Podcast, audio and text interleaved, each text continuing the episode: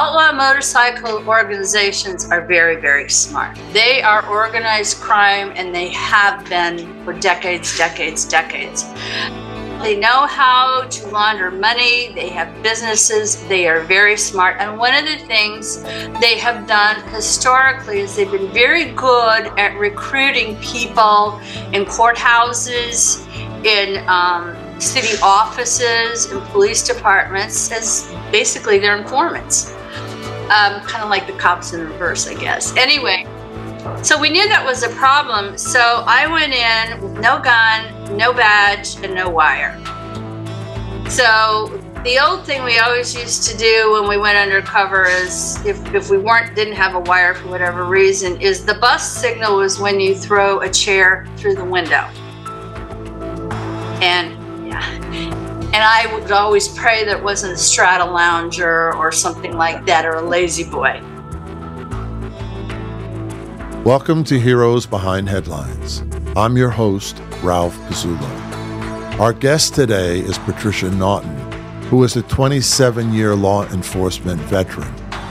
After graduating from Indiana University in 1974, Patti started her career as one of the first female police officers in the state of Indiana. In 1978, she joined the Drug Enforcement Administration as part of what was at the time the 1% of female agents. Her first undercover assignment was to investigate illicit drug labs throughout the Midwest, a task that brought her face to face with psychotic PCP dealers and outlaw motorcycle gangs. She later went undercover to infiltrate the brutal and notorious Detroit Mafia. Patti is here today to talk about her amazing career and harrowing showdowns with drug dealers and motorcycle gangs she met along the way. Like a true professional, she talks about these encounters as though they were no big deal. The groundbreaking and intrepid Patricia Naughton is today's hero behind the headlines.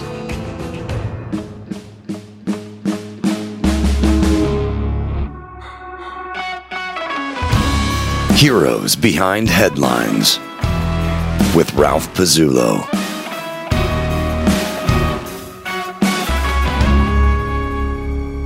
Hi, Patti. Hi.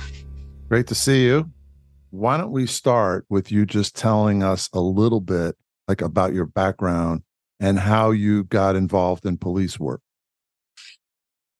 It was very interesting times. Um, I grew up in in uh, Bloomington, Indiana, where Indiana University is, and uh, I was in college there from 69 to 74, which were very interesting times, of course, historically. Yeah, yeah. Um, and there were early criminal justice degrees. At first, I wanted to be an actress who didn't, and be a writer and all these other things. And then someone I was dating uh, mentioned to me about criminal justice, and I enrolled in a couple of classes and I finally figured out what was so profound to me was a lot of the people in my classes were Vietnam veterans were mm. coming back from war mm-hmm. and were going to school on the GI Bill, which is my mother ended up getting two master's degrees because she was in World War II in the Navy. And I still think the GI Bill is the best thing. Absolutely. Sliced bread.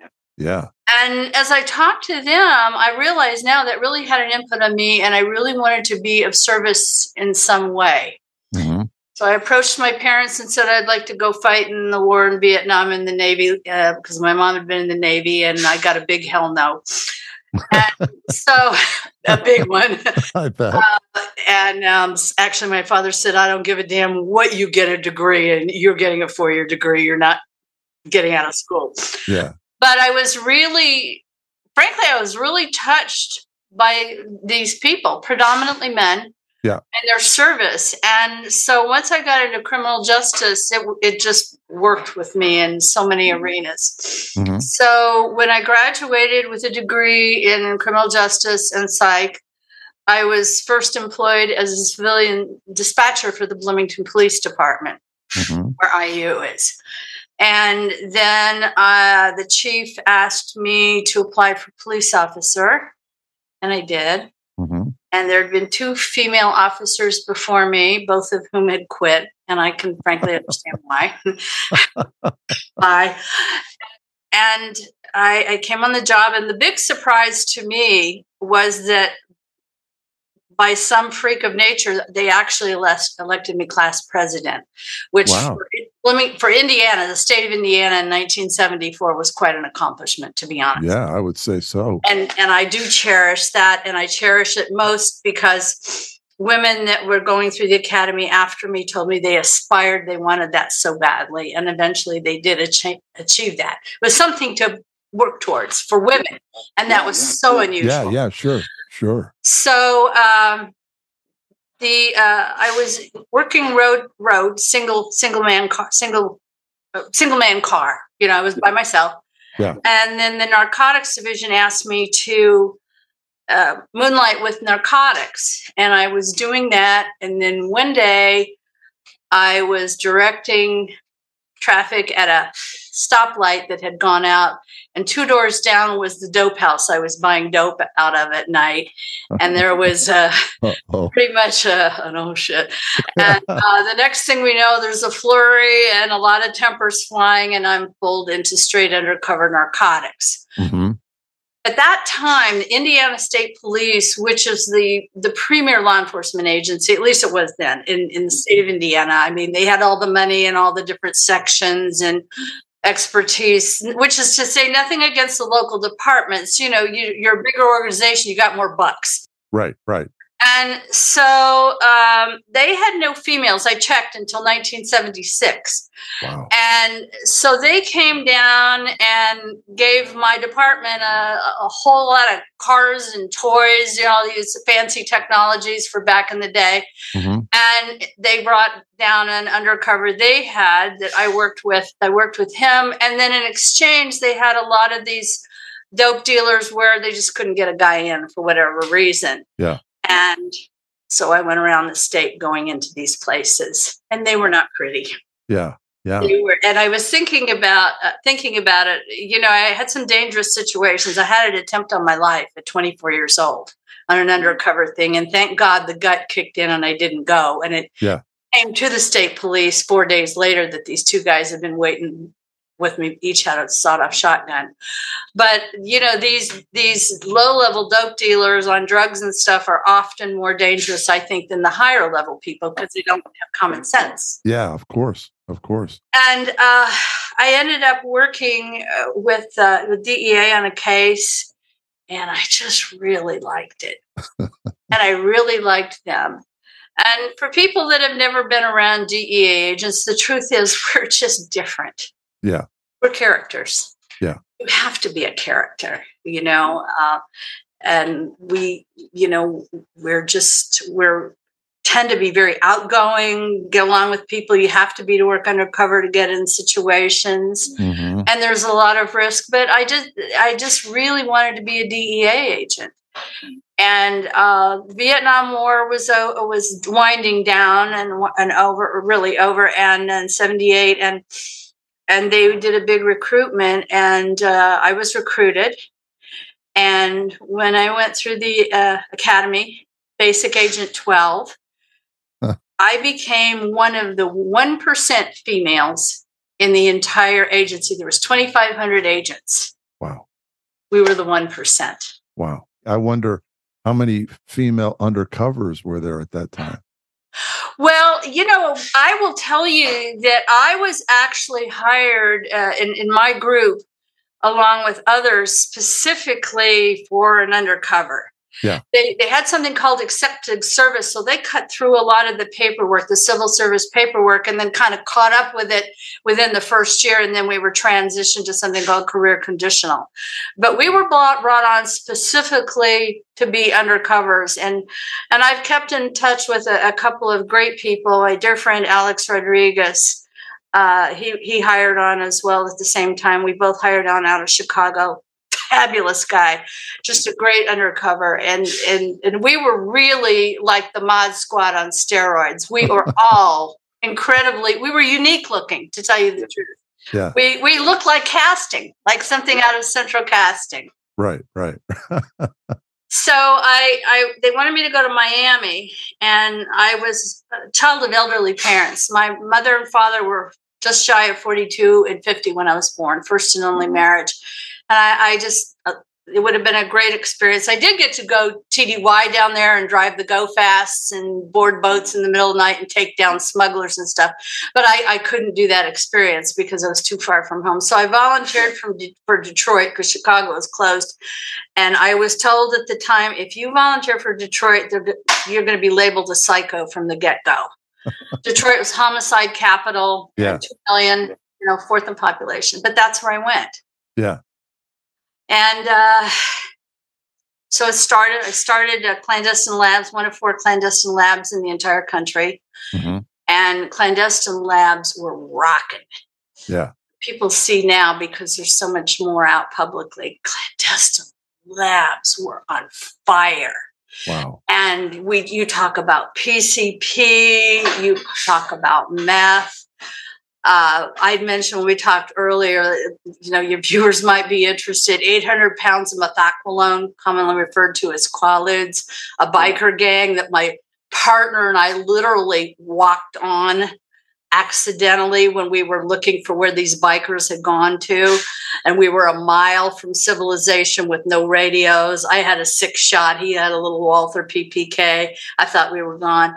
It was just, it was frenetic. It was wow. everywhere. People were, well, this isn't pleasant. People were decapitating their mothers because they were on PCP. It, it was just insane. The times were just insane. We were doing a lot of those cases. Uh-huh. And it, it, was it was interesting because we lived out of our cars when we were in that group. PCP, which is an abbreviation of its chemical name, phencyclidine, is a drug that was born in the U.S. in the mid 50s by Michigan chemist Victor Maddox and patented by pharmaceutical firm Parke-Davis, now a subsidiary of Pfizer, under the brand name Sernyl for use as a surgical anesthetic. However, the drug's tendency to cause hallucinations meant its use in medicine was swiftly curtailed. In the 1960s, the drug's trippy qualities and feeling of floaty euphoria caught on with psychonauts and hippies, who gave it nicknames like angel dust, magic mist, and wobbleweed. By the late 70s, as its use spread to a wider crowd of users, the media started talking about a PCP epidemic, particularly on the East Coast and in lower economic neighborhoods, where it was popular because of its relatively cheap cost. Though its popularity peaked in the 1970s, when Patti was busting PCP labs, its use has seen an uptick in recent years once you started, it started with the delivery of chemicals from a chemical warehouse where we got a tip. We had no idea where they were going. And sometimes you'd end up four, 600, 800 miles away. So you would just follow them. You'd, you'd follow a truck that was yeah. delivering chemicals to yeah. the lab. Yeah. Yeah. And it's still some of the most dangerous work. It, it's, I kind of laugh, not ha ha, but I kind of a nervous laugh when I see now all the care that's taken when uh, clandestine labs are, are, are, are broached. Yeah. Because back in the day, the only training we really had of any protective nature, first of all, we had no protective gear. We didn't even wear masks was you had no backup, no surveillance. No, no, and, and and and no masks, no none of these suits or any of this stuff. The only thing we knew for sure is if you went in and the equipment was hot, you turned it off. Mm-hmm. It was cool, you did nothing. That was the only thing. And we also made sure that because sometimes you'd have people from police departments or somebody who wasn't in the group with us. And back then, you know, everybody was a smoker. Smoking was popular. Yeah. Make sure that they put their cigarettes away and understand that if they light light a cigarette when we're taking down a clandestine lab, we're all toast because you're going to blow up everything. but it, it, it, was it was interesting, and from that there was a, a quite a spin-off. At the time, there was such a relationship of motorcycle gangs in Detroit and back and forth and into Canada. So, in addition to clandestine labs, which were huge. Mm-hmm we also saw saw a lot of trafficking in LSD. Mm-hmm. That was that was really big, and I, I did some pretty pretty big LSD cases on bikers. Uh, keep on trucking. I don't well, any no, nobody who's who's you know probably thirty or even forty even knows about this stuff. Right, right. Yeah, so uh, that was really big. Timothy Leary, you know, the father of LSD, table six five, the little dots, things like that were prominent. So, Patti, when you would go into these meth labs, you would just go in like we're buyers. Yeah. So, uh, to be honest with you, with the meth labs, I didn't buy so much from the labs directly, but I would buy the product afterwards. Okay. Yeah, but but but drugs were yeah they were they were pretty easy to buy, and I know a lot of people when I was on the police department, and they knew that I was going to work undercover narcotics. I cannot tell you how many times people said you're going to get raped, not just raped, but gang raped. Yeah. You know, I get it because it's so new. Yeah. And, and people just didn't understand. But, it, you know, Ralph, the truth is money talks. Yeah. And it was interesting because as you and I have talked, I'd like to give a little plug to the Mob Museum in Las Vegas because I've been doing some interviews with them. They're a great organization, very pro law enforcement, and Mm-hmm. really a they're actually the number one venue uh, in Las Vegas, the number one tourist attraction. And it's Really? It's, Really? Wow. It is, and it's fabulous. It's four floors. They put on ba- great programs. I was just there for a big panel, uh, the 50 year anniversary of DEA. Uh-huh. Um, but you know, when when we we were talking about this stuff, um, you know, they asked me about. I did a something similar to this for them, and they said, "Well, what was it? How was it like being a woman back then?" And it was like it was the best of times and worst of times. That's how I can see it because we were so new. Yeah. That we weren't didn't seem so dangerous Mm-hmm. you know that the normal testing and Yeah. all this stuff that normally goes on wasn't there on the other hand as i as i looked at it because i looked at how i created characters Yeah. you're coming in as a woman Yeah. are you going to bother me are you going to try and get sexual with me and and where's the exit and you always you always have an escape plan um, but at the other time you have to have a presence of strength and seriousness Yeah. because a drug dealer if he doesn't perceive you as being serious he's going to think yeah yeah the first time minute she gets busted she's going to go crying and uh, Right.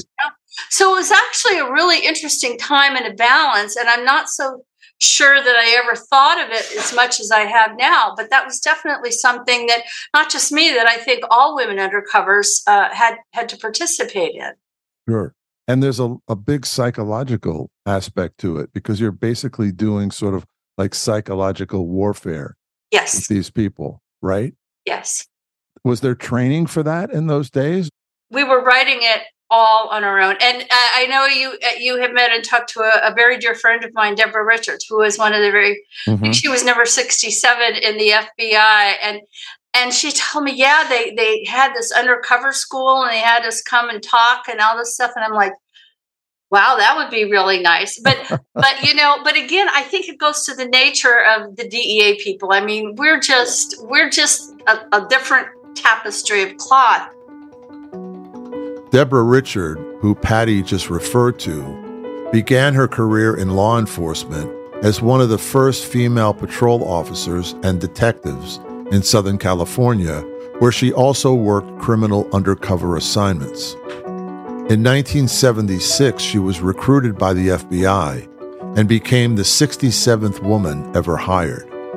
The FBI assigned her to the Las Vegas division, where she worked numerous criminal and organized crime investigations, including the investigation of Tony Spilotro, aka Tony the Ant, and his connections to the Kansas City mob. In the 1995 Martin Scorsese film Casino, the character of Nicky Santoro, played by Joe Pesci, was based on Tony Spilotro. so we, we really did that. And I'm smiling because I do want to share something with you that I've, I've never talked about publicly. Just a quick little thing. Okay. Because one of the things I did a woman as a woman is I had a manipulative little phrase because oftentimes, first of all, we never want somebody to sell us dope if they have no intent, and that's that's the definition of entrapment: intent versus opportunity. Yeah. So I never want to trick somebody to sell dope, you know, if they're not a drug drug dealer, and I really mean that. Yeah. And I think most of us feel the same way. But what I would do if I could see that somebody was bal- balking because they weren't sure they trusted me or something like that, here I was, this young and, and shapely woman, and I would say, "Look, time is money. Okay, you know, you know that.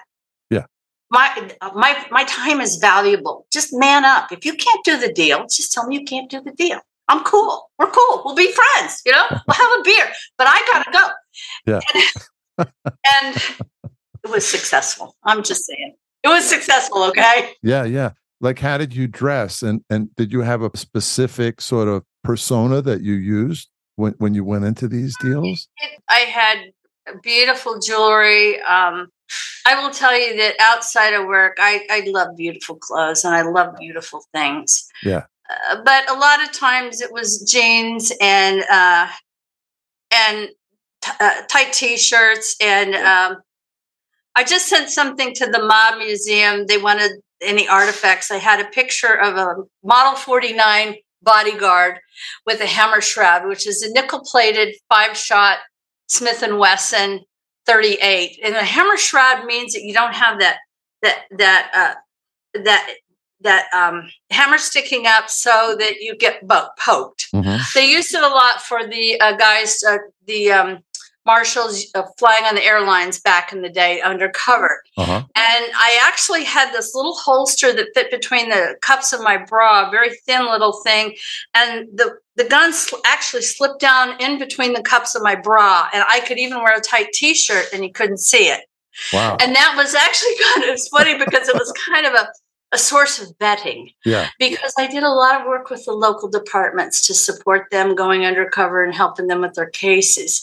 And they would have guys come on that were going to be part of this, whatever we were doing. And they say, figure out where a gun is, figure out where a gun is. And they would take bets that people couldn't figure out where the gun was. And then I'd pull this gun out and everybody would be falling out. It was kind of hysterical. Wow. And that's part of the humor, the cop humor.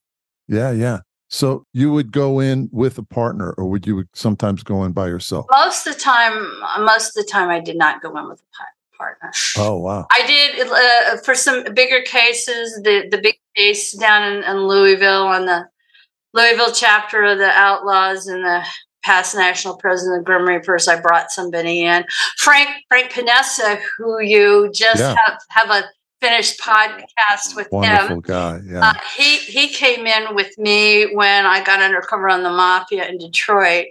I had previously met him. I met him. He came out to talk to me and asked me if I was nuts when I was going undercover the outlaw motorcycle gang. hmm He was actually on a desk and overseeing the case and hmm wanted to let me know that I could call him because it was dangerous and kind of unheard of for a woman to go in alone. Yeah. It was, it was in a bar clubhouse and I Yeah. Talk about that. yeah, that was an interesting case. Like I said, I I, I had done a, a lot of different bikers. The bottom line is really, you know, money talks. Yeah. You know, money, money, money talks, and And the DEA in those days, and they still are, allowed to buy drugs, right? well, Different that's from the we do. FBI. We buy the drugs. Yeah, Yeah, FBI is different. yeah. No, that's all about buying the drugs, and it's you know, anytime you're dealing with money, and that's why, of course, again, DEA is such a dangerous profession. When we did this 50 year anniversary, and uh, I said when it was my turn on the panel, I said the truth is, you know, all, law enforcement is very territorial. All law enforcement is dangerous. I still think being a street cop, being out there alone, is Oh, one of the most dangerous, honorable things somebody can do. In 1960, only 4 million Americans had ever tried drugs. Currently, that number surpasses 121 million.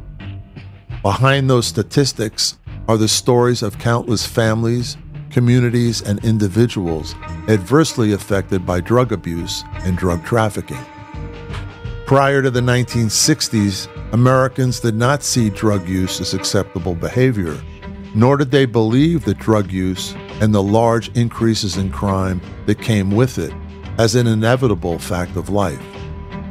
On July 1, 1973, in response to the growing drug problem in the United States, President Richard Nixon established the Drug Enforcement Administration, DEA, as a single federal agency dedicated to enforcing the controlled substances laws and regulations of the United States.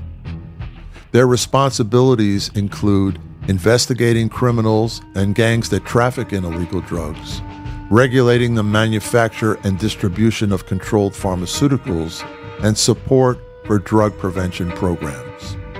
As of 2021, the DEA had a budget that exceeded three and a quarter billion dollars and employed over 10,000 people, including 4,649 special agents and 800 intelligence analysts. But I think of all the federal agencies, our job is still the most dangerous because, in fact, we deal with the most money. Yeah. And we're dealing with drugs, and drugs is such financial commodity. Yeah. It's just in, incredibly, incredibly dangerous. Yeah. So it, this was a case where um, it started in Louisville, Kentucky, and it was the started with the newly appointed chapter president of the Outlaws Motorcycle Gang and the past regional chapter president of the Grim Reapers. And um, his name, I think, was Fred Adams. It's been so long, and I think it was called Broken Spur. And he owned this bar, clubhouse, restaurant there. And um, first time I went in, I, I did a, a, a quite a large bar with him. And uh, uh, it was primarily primarily that was uh, all uh, all um, meths crank. Mhm. What was interesting though is because of the nature of the club of the bar clubhouse, my surveillance was across a, a highway, Oh, wow. and their the way they were keeping an eye on me was binoculars, and. Uh, this was further compounded. I, I, I can laugh about it now, but sa- safety was an absolute joke. We knew going in that that the police department was severely compromised in Louisville, and that the outlaws had um, serious fingers in the police department, and and there was even one person that was specifically mentioned as being a police officer on the take. Mhm. And just as I can, since we're kind of giving to the general public to let you know, you know, people that you see on TV are these bikers, and sometimes they look kind of stupid and all this stuff and scruffy. These people are very smart. Yeah. Please don't misunderstand who they really are. When we're talking about organized crime, everybody thinks, oh, mafia. Outlaw motorcycle organizations are very, very smart. They are organized crime and they have been for decades, decades, decades. And all over the country, too. They know how to launder money. They have businesses. They are very smart. And one of the things they have done historically is they've been very good at recruiting people in courthouses, in um, city offices, in Mm. police departments as basically their informants Yeah. um, kind of like the cops in reverse, I guess. Anyway, so we knew that was a problem. So I went in with no gun, no badge, and no wire.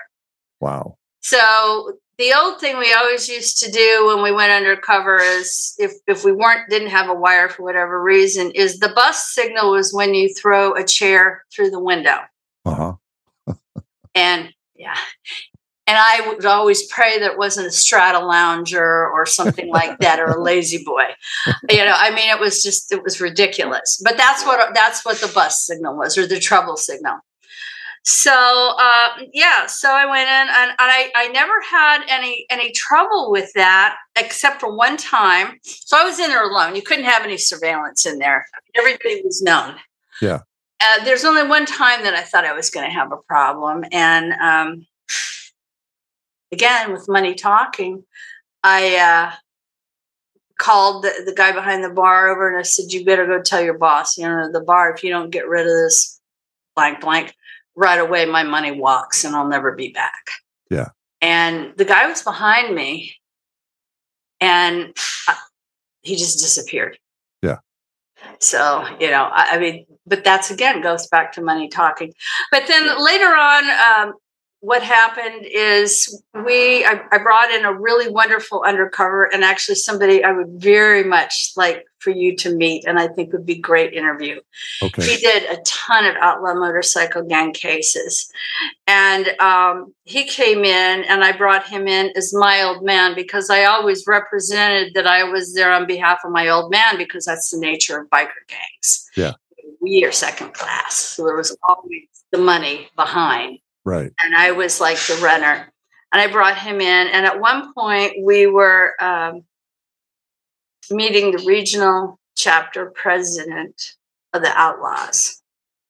And remember what I said about cops on the payroll. So we met him and we had this big, I remember it was a big white Cadillac. We, you know, DEA, we had all these confiscated cars, and this is what we were doing at the moment. Thank God I wasn't on back of this motorcycle when this happened.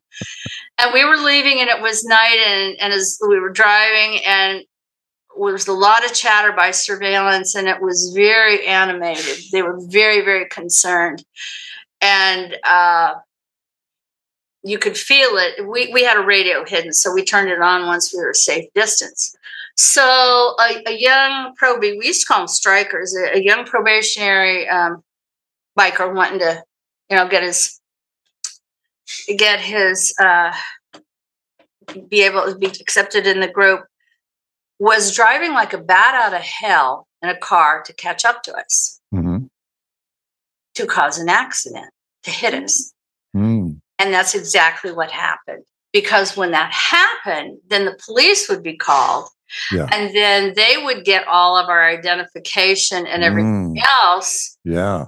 and be, be able to determine, Yeah. you know, for the gang if we were legitimate. And I have to tell you, um, it, it was an awkward moment knowing that I bet. Really how awkward. big, how big is that crash going to be? Yeah. You know?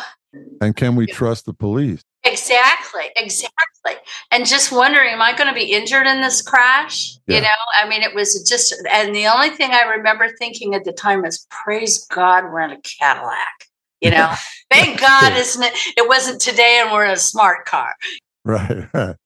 So, Patti, when you go into a bar like that, that's a biker bar, how do you convince them? I mean, because they don't know who you are, right? You're Yeah. just walking in off the street. there was an informant. okay. So you're going in on reference of somebody else. Absolutely. Somebody vouched. Bobby told me about this place and we're Yeah. good friends. Okay. Yeah. And and what it normally is, like the same way I got undercover on the mafia in Detroit, is you have somebody who becomes an informant because they're in trouble. Yeah. They don't come to the police until they need something. So Right. Right. Yeah. Right. Right. If they're busted on something else. yeah. So that so that's how it was. And, and then Dick came in and then we went down into the southeast and they uh, they went, went down into the clubhouse in Florida, and eventually, and then what happened with this is I got I also at this same time was got undercover on the mafia in Detroit. So then I ended up pulling off of a lot of the active part of it, and Dick could take over because, like I said, I was kind of like the warm up band. Yeah. essence. But the establishment and the buys had already started, and then then it's like I bought brought in the big guns Right. and but there was 56 arrests off of that Wow. so it was a really really really big roundup and interestingly enough i don't have it with me right now i've actually got a couple of pictures so if you're interested for the Okay. Yeah, for sure. that For sure. sent me, and that that chapter president the newly appointed chapter president of the, of the outlaws later was arrested for two murders Wow. well, these people, yeah, I and when I say that they're, uh, you know, that they're very smart, they're very smart and they're very dumb at the same time. I mean, these people are not, they're not white white collar criminals. Right. And do they assume that you're buying for Distribution, for distribution? Oh, yeah. Right? That's what I was. It's not like personal use because you're buying big quantities. Yeah. And these and these people wouldn't be selling to me for personal use. No. Okay. And they Yeah. wouldn't even be acknowledging me. I would have I would have no street cred if I was coming. Right. That- that- It's just it just no. That was always always in everything I did representing a dealer. And that's the difference, you know, from when I was working undercover as a local cop. And and don't get me wrong, those those are very important cases to make too. Very important. Mhm. But no, the, these type of cases were always, uh, you know, dealer dealer cases. Yeah. Yeah. So you have to know the lingo, you have to know the business because I'm sure they're going to ask you, like, what territories are you covering? Right. How are you operating? Yeah, you you do, but you also at the same time there's a there's a dance hmm because people in the business know that if you're telling them too much of your business, Yeah. you, you, you Yeah. you're running your mouth. Right. So there's like, I'm going to tell you what I feel you need to know and what I know I think you want to know, but I'm not going to tell you everything. And I'm going to make sure you and I know that we have a boundary with each other. And I'm not going to just tell you everything because you don't need to know. Yeah, interesting. So it's this whole psychological dance, as you say, going on. It, it really is. And I'll tell you an interesting thing that- you know, I mentioned to you that I'm finally writing a book and, and so the people that see this understand. I, I have never wanted to do a book because there's so many people that have done great things that have done greater, much greater things than I have. So I didn't want to write a book about, um, I did this and I did that. There's a lot of those. So I'm writing a book about the times that I came up in and law Mhm. enforcement. And I'm also writing about some interesting aspects of it. I'm writing about overcoming fear. I think that's really important. And that's Yeah. kind of the platform I'm working on now. But the other thing is, as I start start the book, one of the interesting things I realized is something I did that's kind of cool. And I, I don't think everybody does this. I, I studied my targets whenever possible before I ever met them. And sometimes this one supervisor had this first one, it drove him nuts. But when I could, I would, if I knew I had a target that I was going to meet, I would try and get a bead on him from a distance hmm and, and watch him. hmm And um, I would start a dialogue because I would watch his mannerisms. And, and when I could watch his mannerisms and see him, the one in particular that was an associate of the, of the Detroit mob, um, I could start a dialogue with him. Yeah. Because it's a lot of it is like being a salesman. hmm Once I get to know you, Yeah. then I'm going to know what I need to say and be to you. So you have to have to want to be with me in a business relationship. Yeah. And and and I think it's I as I started writing it in the book, it's kind of creepy, but it's kind of cool, you know. For sure.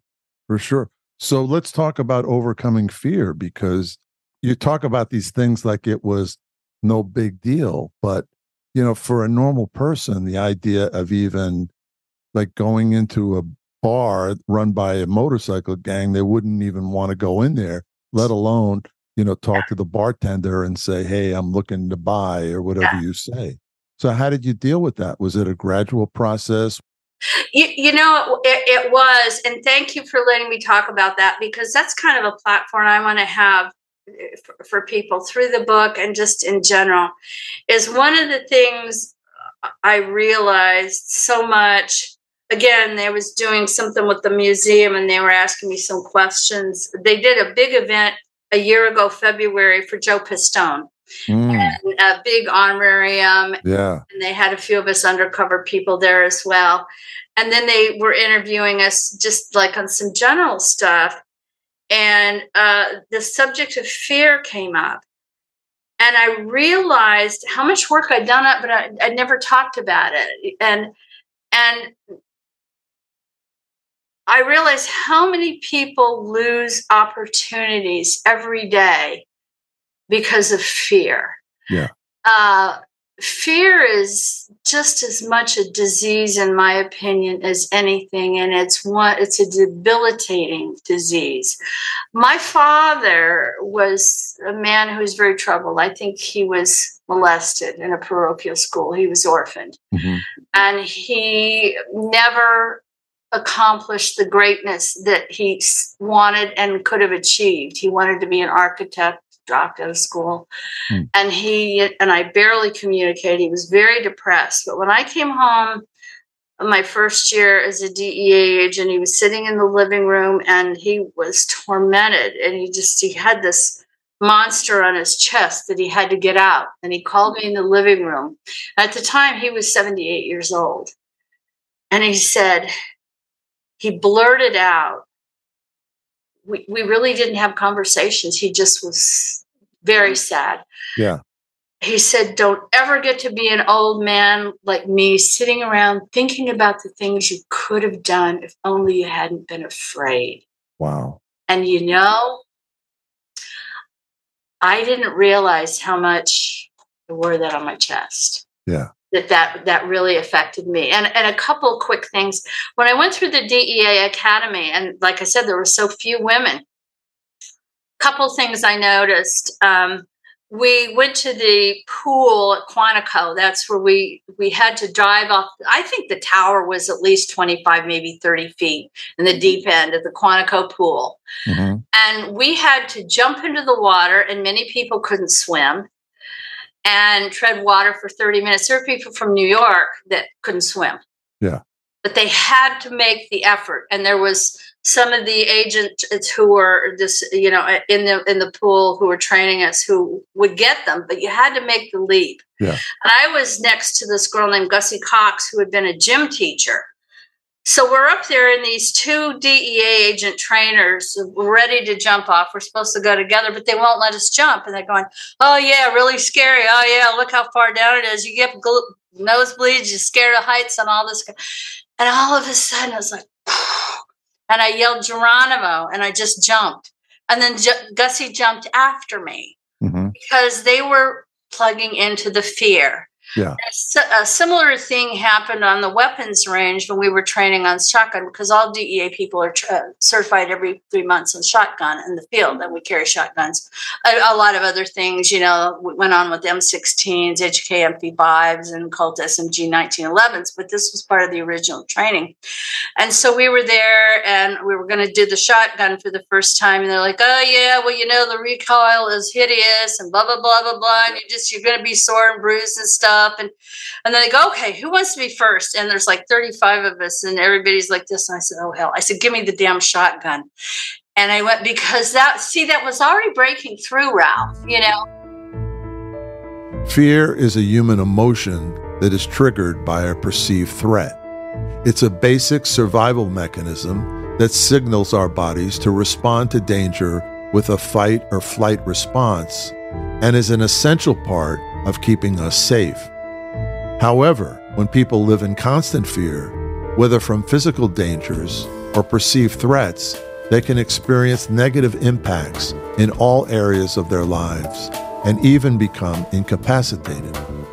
Living under constant threat can result in weakening of the immune system, cardiovascular disease, gastrointestinal problems, decreased fertility, accelerated aging, and even premature death.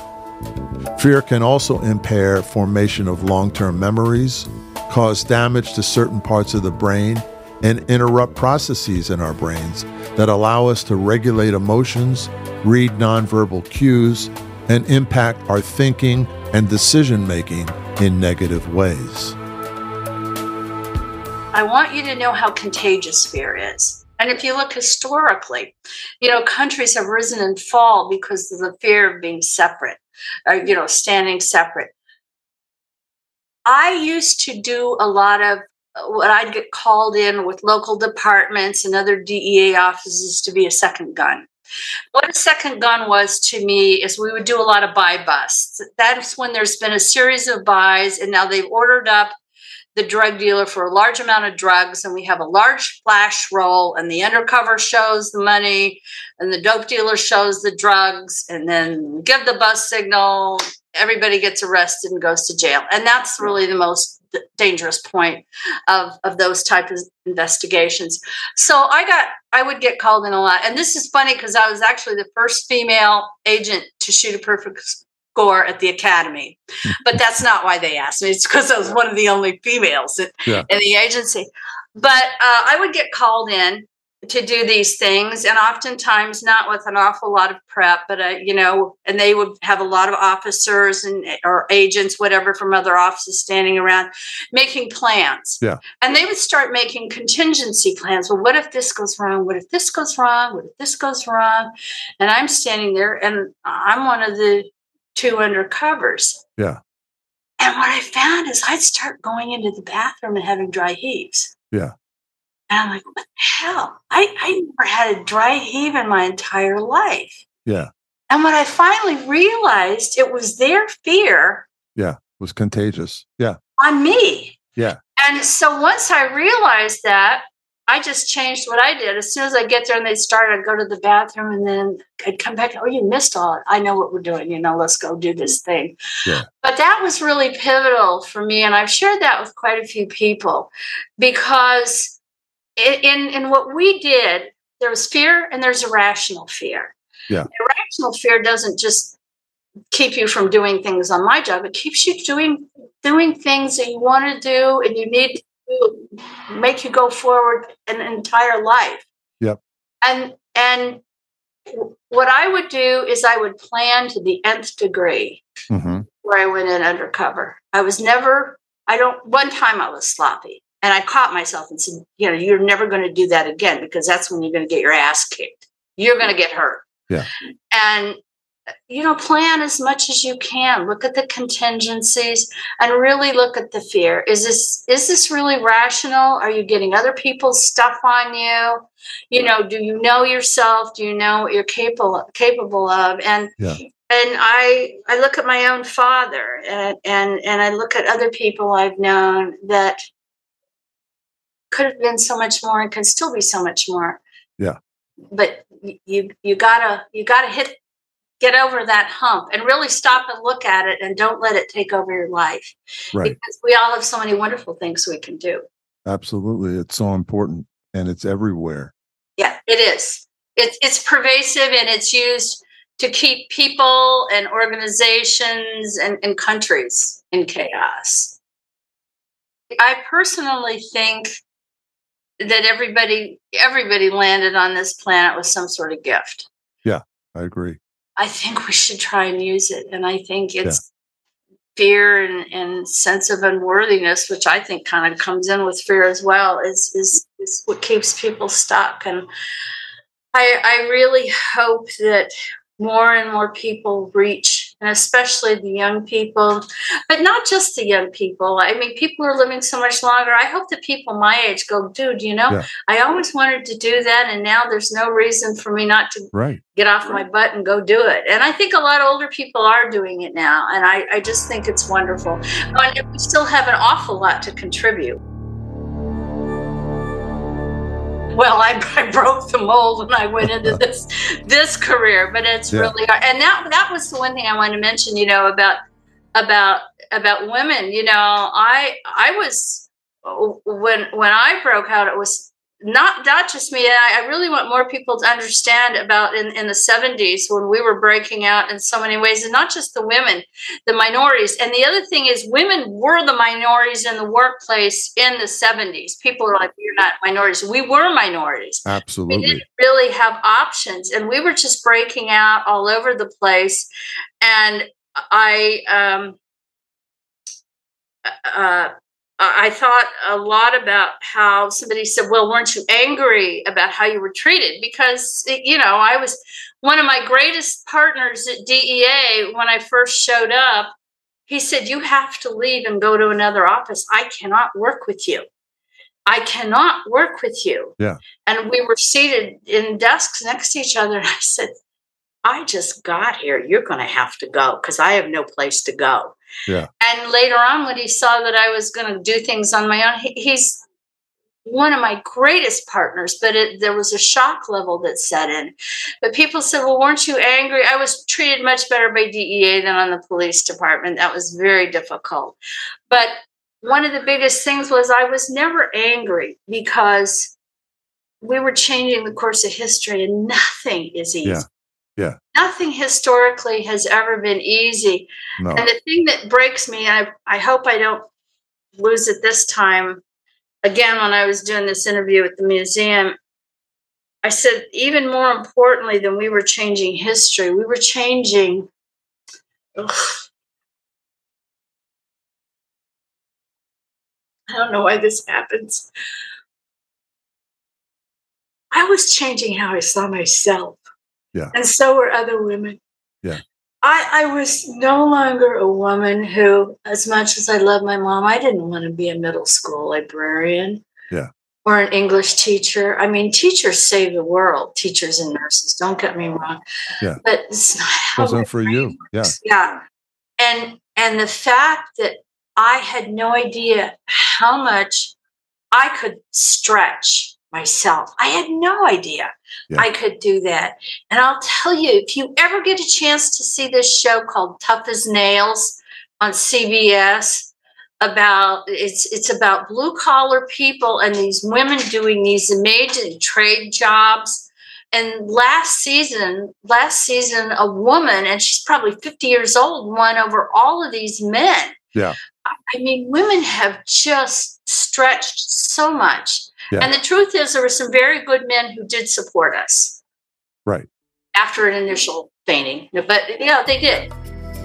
Patti went from local police work to the DEA to undercover work to working with SWAT teams and broke through many barriers along the way. DEA SWAT teams, known as Special Response Teams, or SRTs, perform high risk arrests, search warrants, vehicle interdictions, close protection for VIPs, and specialist surveillance operations. Each major DEA domestic office maintains an SRT capability.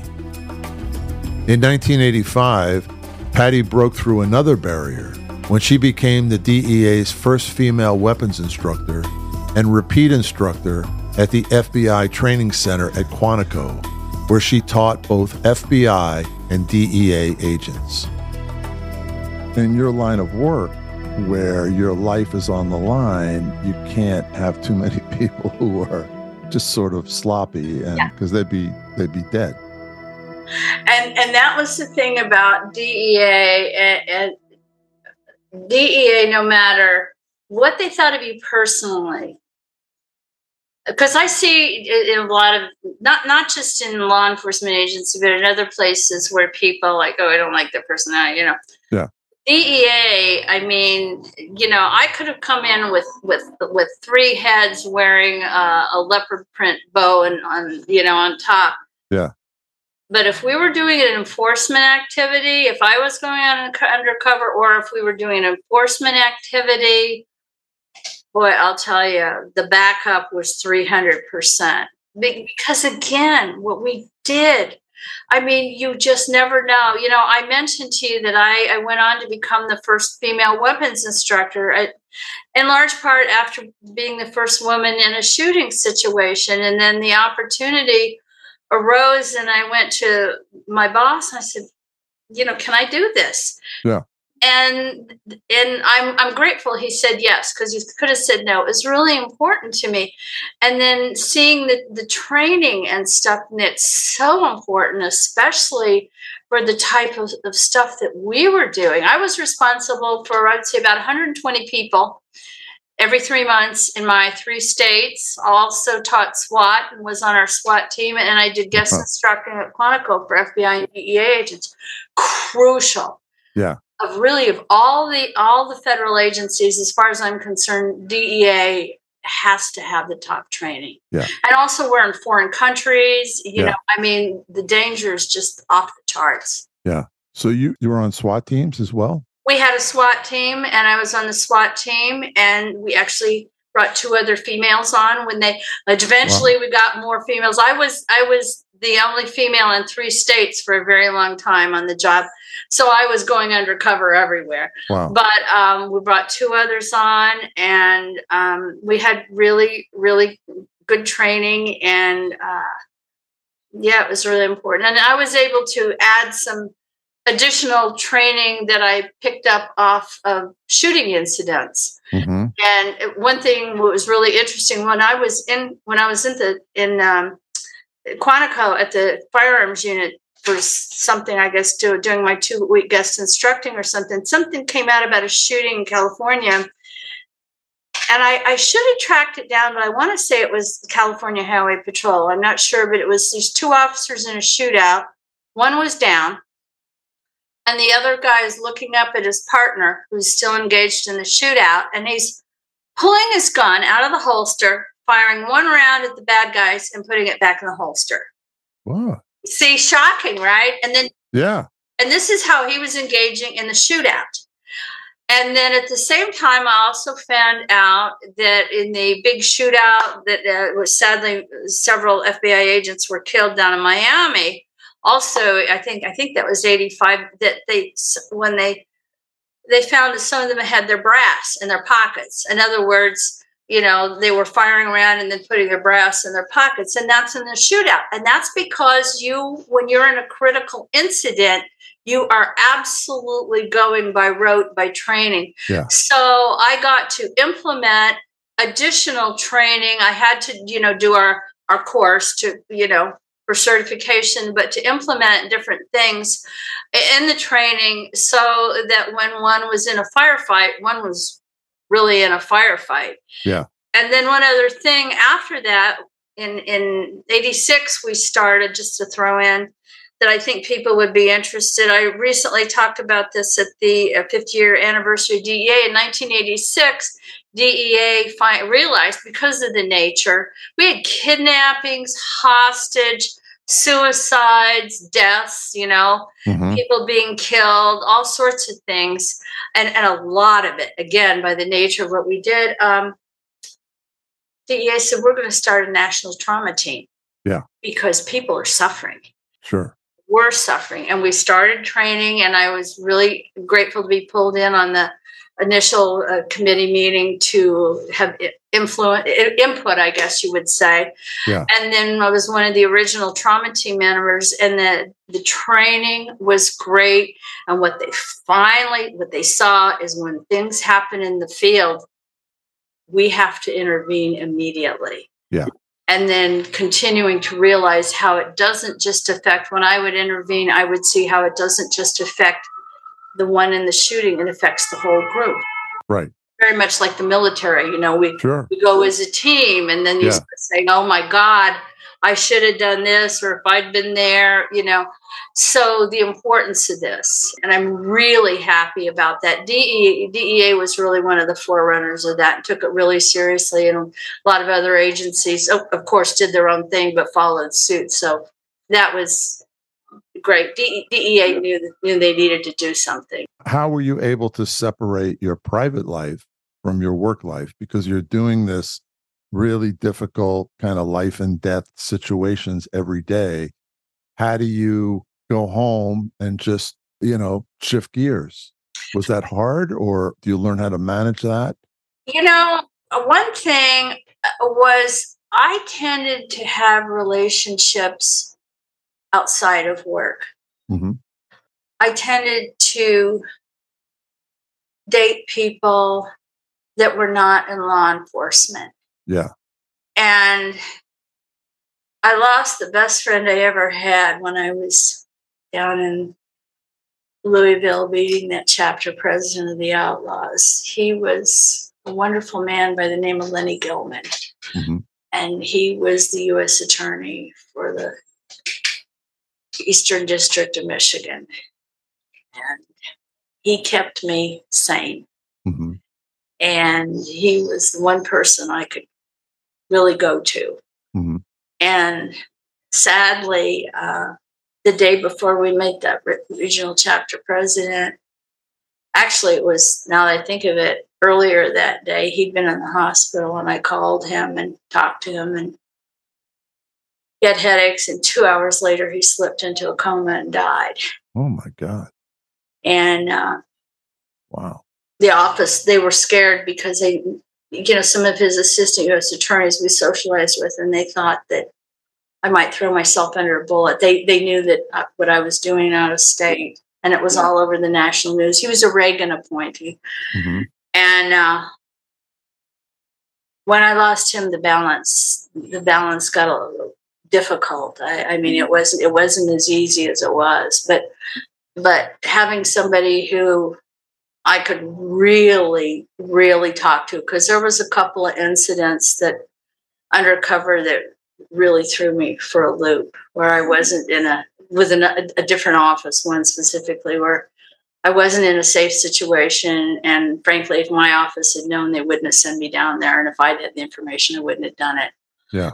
And uh, but but having having balance of not being twenty four seven gunslinger.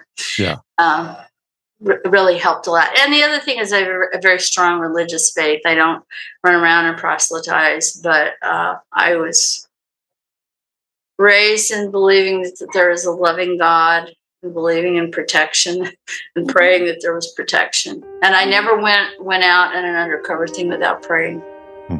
And I think a lot of a lot of cops, whether on the street, anywhere, do the same thing. Yeah, I think so too. Yeah. Back in the 1980s, when Patti infiltrated the Detroit Mafia, Anthony Tony Jack Giacalone and Billy Jack Giacalone reigned over the Motor City Mob, a reign that started in the 1960s and continued into the 2000s. Authorities at the time believed that their crew was behind a series of murders, including the Time Reality Massacre, the brutal execution of three men, in the quiet bedroom community of Sterling Heights, reputedly because of unpaid loans and one of the victims' uppity attitude. In 1975, the Giacalone brothers were suspects in former Teamster Union boss Jimmy Hoffa's legendary disappearance, which continues to be an unsolved crime. Some mob experts, including Detroit author and historian Scott Bernstein, speculate that Anthony Giacalone, who had made sure to be seen publicly at the Southfield Athletic Club on the day Hoffa vanished, was behind the Hoffa disappearance. He speculates that Anthony's brother Vito was in the car that picked up Hoffa at Machus Red Fox on Telegraph Road in Bloomfield Township, the last place Hoffa was seen alive the mafia in Detroit in the 80s was nuts. There's a, a great uh, author, five books on uh, the mafia in Detroit by the name of Scott Bernstein. It's B E R N S T E I N. Uh-huh. And um, he's a great source on it. In 1985, there were 11 mafia sanctioned hits in Detroit. Wow. And that's right around when I transitioned off of the bikers on onto them. It's like I couldn't do both because I was yeah. also doing all this training and going to Quantico and you know, and 120 people certified every quarter and all this weaponry and um but um I uh I had an informant come in like they do because they were in trouble on a coke thing and uh, was introduced to a guy by the name of uh, Tom Knight, who, according to Scott, Scott is the ultimate authority, and and we had heard this too, owned something called the Clock Restaurant in Southfield, Michigan, and that he was actually providing um, jobs for the mafia and mafia associates when they got out of prison. You know, in order to be on parole, they have to show that they're working. So that's what he was doing. Mm-hmm. And uh, so I was introduced to him and got a buy off of him, a place called the Golden Mushroom in Southfield, Michigan, which was a lovely restaurant that was frequented by the ma- mafia. so from there, I met uh, other people, other associates. The the Golden Mushroom, as I said, was was frequented, and when I was in there, then I got buys off of other associates, uh, including somebody by the name of Fred Kalel, who was very well known and associate in the community. And then I would go into the Golden Mushroom on my own. And in these type of settings, you know, people who know who you are. I mean, you're either known or you're not known. Right. If you're not known, you get a cup of coffee and dinner. But if you're Right. known, things are different. Yeah. So I was I would go in there and uh, during that time um, I was sitting up at the bar having a glass of wine and the bartender, the female, you know, she knew who I was or she believed who I was at that time, which was a drug dealer Mhm. associated with these people. And this very dapper older man sat down next to me and started to talk. And I looked at his hand, and he had the initials AH, which was, stands for Al Haiti. And Al Haiti was a, a very strong associate of the mafia in Detroit. Mhm. And he was actually in charge of the bookmaking. Mm. And so we developed a friendship.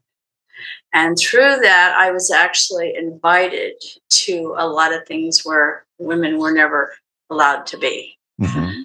Um, and it was a very delicate situation because we don't we don't date our defendants, people, Right. Right. and we don't use drugs. Yeah. Yeah, any any female undercover will tell you that is the bane of their existence. That you see this crap yeah. On TV. Yeah. Yeah. And they're sleeping with their defendants, and that's not that, that doesn't happen. Yeah. Yeah. Um, but I was I was able to uh, get inroads and in, into a lot of a lot of the mafia, and there was a bar, the infamous Eight Mile Road. You know about Eight Mile Road, mm-hmm, Sure. which Eminem made famous. There was a bar called the Silent Woman on Eight Mile Road. And I was welcomed in. It's a strip club. I was welcomed in. I had quite an experience as a, as a woman. I'm not sure you. uh, I'm not sure you can appreciate what it's like for a woman to be frequenting a strip club. Yeah. That must be rough. Yeah. And I was welcomed into the strip club and to the table with these other guys like Bobby LaPuma um, and uh, a lot of a lot of the heavy hitters from the uh, from the mafia organization and its associates in Detroit. And um, one of them was a guy by the name of Pete Cavateo, who was not well liked but was a made man. And uh, because of the familial situation, they tolerated him. And then eventually his father in law died. And I was sitting with him next to him one night with all these other people socializing. Uh, and the next day, he was not just found murdered, but horribly murdered. His father in law had died. Yeah. And they waited a week Yeah. and they but that's the way it was two other people were executed not that i knew personally but were part of the group you know Yeah. and um it was it was it was it was just crazy. It was those few years 80 85 was the last big year 86 87 things were changing. But it was a really really crazy time. But i spent a lot of time in there developed a lot of relationships. We got a lot of good intel. Um, I was invited to a, a, lot of other meetings, and I'm still not sure why because this was not something that women were supposed to do. Yeah, they liked you. Well, I, I what I really think, and then they also had uh, in Canada, in Windsor, right across the water, they had uh, uh, the associates had bought two nightclubs. I never, or I di- didn't see the other one, but the one was very high end, and they had women imported from Montreal and it was a topless bottomless club and again Yeah.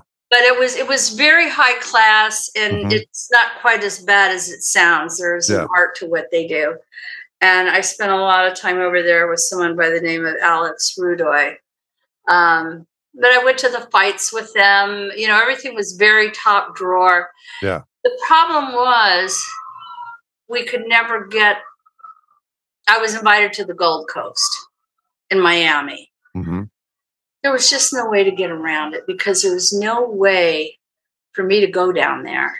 Yeah. It, it, it just wasn't it just wasn't going to work. We got an awful lot of intel out of it when when uh, when when Pete Cavoteo was killed, we were up on a pen register on him. I mean, there was just a lot of information. A pen register or dialed number recorder (DNR) is a device that records all numbers called from a particular telephone line. Pen trap orders allow the government to obtain communications metadata like phone numbers of incoming calls and outgoing calls, or the email addresses of senders and recipients. But pen trap orders do not allow the government to listen in on the actual contents of a call or read the actual contents of an email or text. The statute on point stipulates that federal courts must issue temporary orders which authorize the installation and use of pen trap devices. Typically, these orders are in effect for 60 days. To obtain such an order, the government must certify, and I quote, that the information is likely to be obtained by such installation and use is relevant to an ongoing criminal investigation.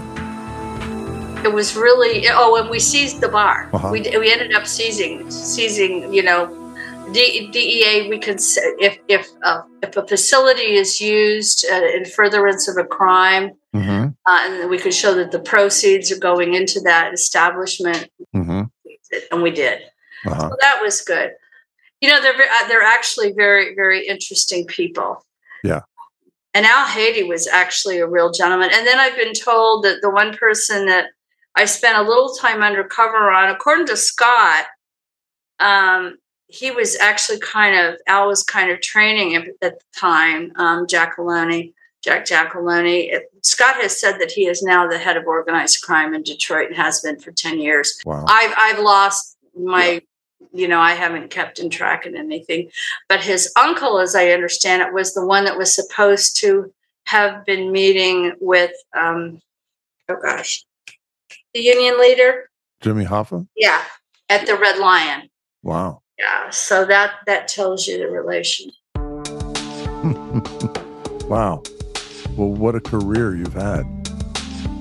And you work with uh, animal rescue. I do i do i uh I saw so much bad stuff in Detroit. When we would hit a dope house in Detroit, oftentimes they had dogs that were horribly malnourished that they were keeping as guard dogs and they didn't even feed them. Yeah. so one it was horrible. So we would secure the premise. These heroin dealers especially always ate tremendously well. Yeah. So we'd go to the fridge. If the meat was frozen we would literally put a pan on the stove and thaw it out. If it was in there and it wasn't frozen we'd chop it up feed the dogs. It's first thing feed the animals yeah. I mean, it was painful. And then back then, we could always call the Humane Society. We didn't leave animals. Yeah. No, the worst thing is a, a neglected animal. That, that's just the most horrible thing to see. Yeah. It, it, it just, it scarred me. And the other thing is, when I lived in Detroit, I lived on the edge of a park, and um, there was cats that would sit on the heat vents when it was snowing stray cats. And then I would see homeless people doing that. Yeah. You can recognize a rescue person because they're the oldest car that's being, being held together by yeah. zip ties. Yeah, yeah. Uh, the credit cards are maxed because people don't know donate to animal rescues. No, they don't. And and it's it's really pathetic. Thank you very much. Uh, it was great to talk to you. What a, what an interesting career you've had. And what would you recommend to young women today going into DEA? Would you recommend it as a career? I absolutely would. Uh, the uh, this really got me um, when when we did the when we did the thing in Las Vegas at the Mob Museum. There was two. They had nine of us, so we did it in two two groups. I, I, was and I was the only female. I don't know why they didn't ask other females, but uh, really because there's so many women in DEA that have done so much. So one of the guys in the second group is someone I've pretty much respected my whole life. I hadn't seen him in 40 years. His name is Doug Wankel, and he he had a tremendous career as a leader in DEA and he actually went over into uh, Afghanistan Wow. and helped with the military when he retired. And he would be a great person for you to interview. I'd love to refer you to him. And he actually, when it was her, his turn to speak, the first thing he did, they wanted to talk about Afghanistan, was stop to talk about how important women had been to DEA. And that was really nice to hear Mhm. You know so I, I didn't hear it coming in but it was nice to hear it as my last hurrah so to speak it's it's a great career the opportunities are endless and especially now after all these years i mean women can do anything Yeah. they can do anything in dea Yeah. Well, thank you so much, Patti. This has been a pleasure. thank you it's been my honor i've absolutely enjoyed it Oh, thank you. Thank you so much. According to Zippia.com, which measures employment statistics by career, back in 2010, approximately 28% of all DEA agents were women. In 2021, that number was up to almost 30%. And according to a government audit conducted in 2018, women comprise only 16% of criminal investigators among FBI, DEA, ATF, and deputy marshals, which are our nation's premier law enforcement agencies. In contrast, women account for 57% of the rest of the agency's workforce. So while the situation for women in federal law enforcement has improved since Patti, Deborah Richard, and others broke through the glass ceiling in the late 70s, there's still a lot of work to do before women are fully represented. It takes brave individuals like Patricia Naughton to stand up, crash through barriers, and usher in change. We thank her for her service and for being an example to all of us of someone who has overcome taboos and fears to make a positive impact. It's my great honor to name Patricia Naughton as today's hero behind the headlines. Heroes Behind Headlines. Executive producer Ralph Pezzullo. Produced and engineered by Mike Dawson. Orchestra and score provided by Extreme Music. Please comment, share, and subscribe to Heroes Behind Headlines.